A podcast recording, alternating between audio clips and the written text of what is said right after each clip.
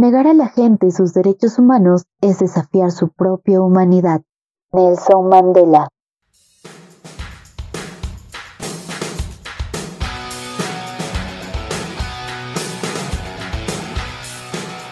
Saludos a toda nuestra comunidad oyente del podcast Taos al Día. Mi nombre es Cintia González, miembro de la Comisión de Investigación del Taller de Derecho y Relaciones Internacionales Alberto Yoza Sotomayor, y el día de hoy les hablaré sobre la protección de los derechos humanos de las personas con discapacidad.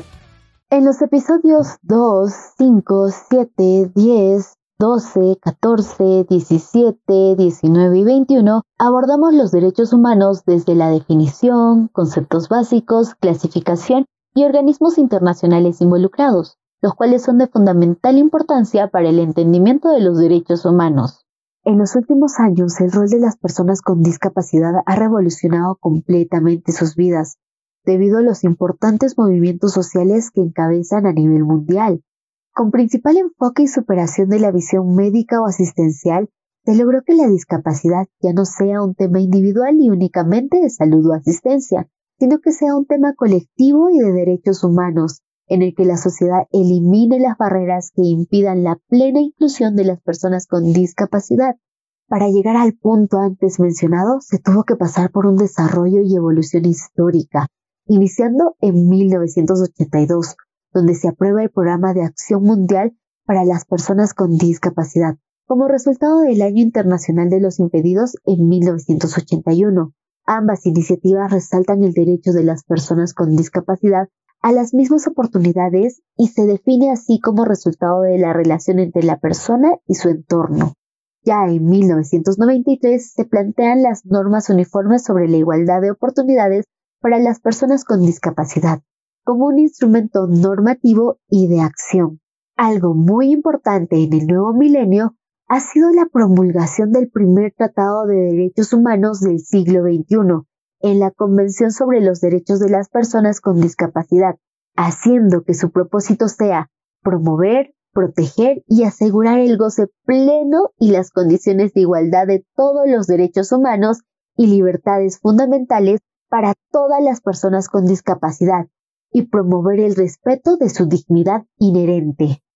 Asimismo, desde mil novecientos cincuenta y cinco, con la adopción de la Recomendación sobre la adaptación y la readaptación profesional de los inválidos, esto en base a la Recomendación noventa y nueve, se han registrado progresos importantes en la lucha contra la discriminación en el empleo y los recursos humanos, progresos reflejados en el Convenio ciento cuarenta y dos y la Recomendación ciento cincuenta del año de mil novecientos setenta y cinco. Incluso con la Conferencia Mundial contra el Racismo, la Discriminación Racial, la Xenofobia y las Formas Conexas de Intolerancia, celebrada en Durban, Sudáfrica, del treinta y uno de agosto al ocho de septiembre del dos mil uno, se recomendó a la Asamblea General de las Naciones Unidas considerar la elaboración de una Convención Internacional sobre las Personas con Discapacidad, en la que se incluyeran disposiciones especiales para hacer frente a las prácticas y tratos discriminatorios que los afectaban.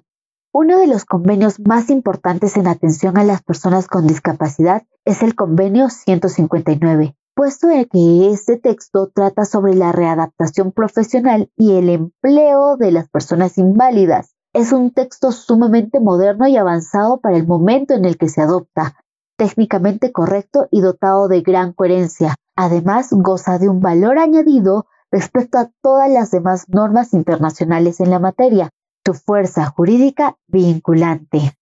Es importante recalcar el rol fundamental del Convenio ciento cincuenta y nueve, que entra en vigor en mil novecientos ochenta y cinco, doce meses después de las dos primeras ratificaciones, que realizaron Hungría y Suecia.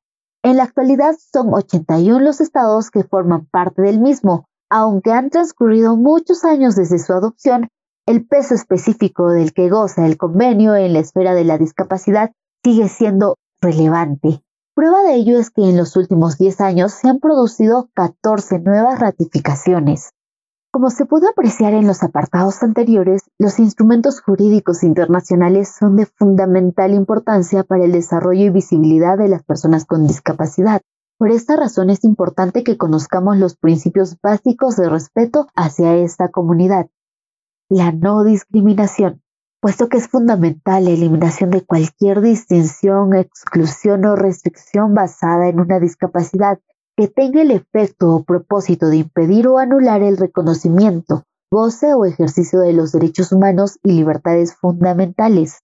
Igualdad de oportunidades, el cual es un proceso mediante diversos sistemas de la sociedad, el entorno físico, los servicios, las actividades, la información y la documentación se ponen a disposición de todos, especialmente de las personas con discapacidad.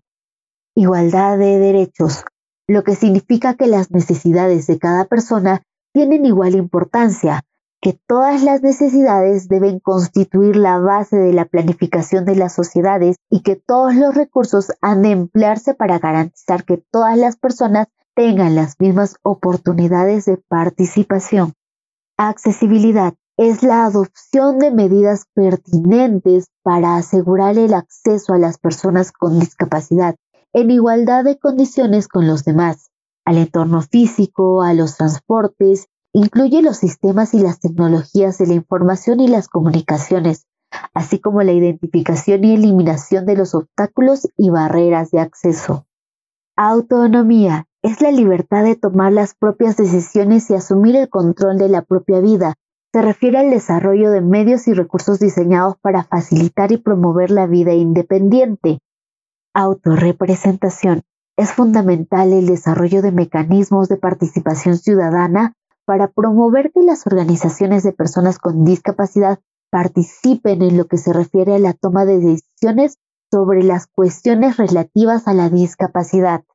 Es importante saber que el principal reto que debemos de asumir se encuentra enfocado en nuestras legislaciones y cómo podemos hacer que cada uno de nuestros estados refleje en su normatividad y cotidianidad las declaraciones y principios planteados por todos los organismos que se han pronunciado acerca del respeto hacia las personas con discapacidad, además de establecer y visibilizar cada una de las menciones brindadas en este episodio para que puedan insertarse en la vida cotidiana de la sociedad en general. Es importante realizar acciones concretas que promuevan de forma resaltante el pleno goce de los derechos humanos y libertades fundamentales que les corresponde a las personas con discapacidad. Esperamos que hayan disfrutado del tema desarrollado. Extendemos nuestros agradecimientos por haber llegado hasta este punto del episodio y si lo disfrutaron nos ayudarían bastante comentando y compartiendo nuestro contenido en sus redes sociales. No se olviden de seguirnos para que no se pierdan los nuevos capítulos y secciones. También generamos contenido en nuestras redes sociales. Encuéntranos en Facebook, LinkedIn, Twitter como T A U S U N M S y en Instagram encuéntranos como Gaceta Internacional. Les deseamos un buen fin de semana y esto fue Taos al Día. Muchas gracias.